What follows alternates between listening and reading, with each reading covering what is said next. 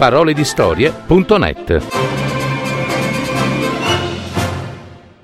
La guerra delle campane di Gianni Rodari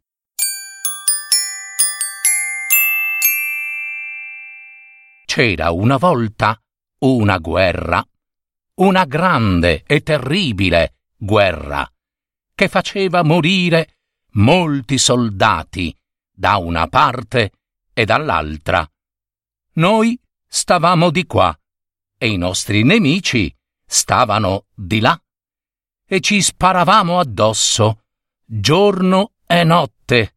Ma la guerra era tanto tanto lunga che a un certo punto ci venne a mancare il bronzo per i cannoni. Non avevamo più ferro per le baionette, eccetera, eccetera. Il nostro comandante, lo stragenerale, bombone, sparone, pesta fracassone, ordinò di tirar giù tutte le campane tutte le campane dai campanili e di fonderle tutte insieme per fabbricare un grossissimo, grandissimo cannone. Uno solo, ma grosso, abbastanza da vincere tutta la guerra con un solo colpo, uno solo. A sollevare poi quel cannone ci vollero centomila gru. Per trasportarlo al fronte ci vollero novantasette treni. Ripeto, novantasette treni.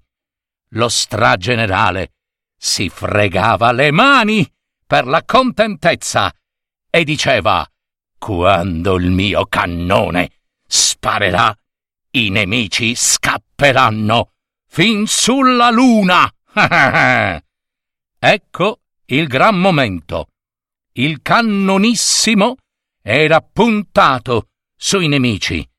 Noi c'eravamo riempiti le orecchie di ovatta, perché il frastuono, eh, beh, insomma, poteva romperci i timpani, e non solo, la tromba di Eustacchio poteva romperci lo stragenerale, bombone, sparone, pesta fracassone, ordinò Fuoco!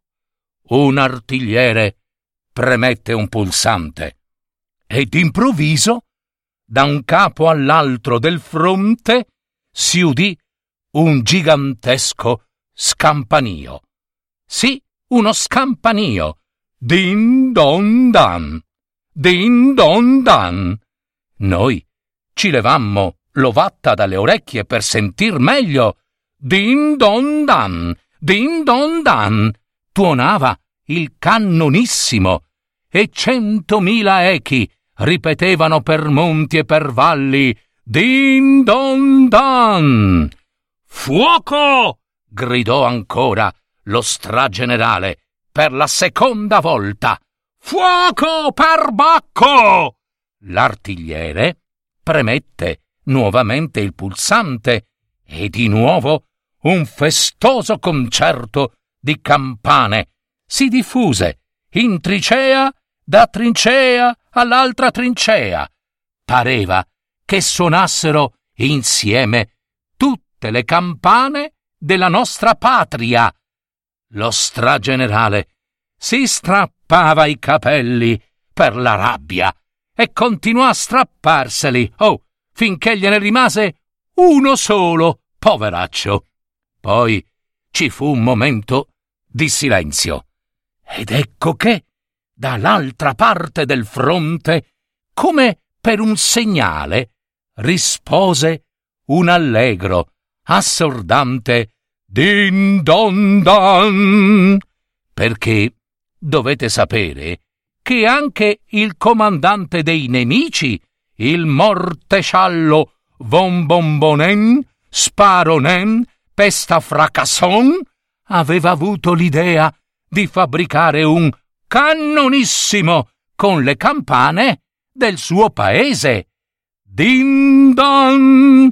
tuonava adesso il nostro cannone. Don!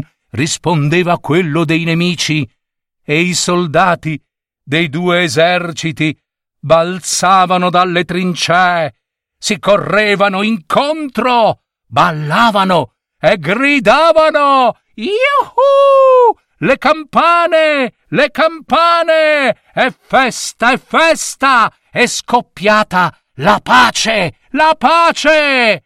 Lo stragenerale e il mortesciallo salirono sulle loro automobili e corsero, corsero lontano, lontano e consumarono poi tutta la benzina, ma il suono delle campane li inseguiva ancora. Din don dan, din don dan, din don dan.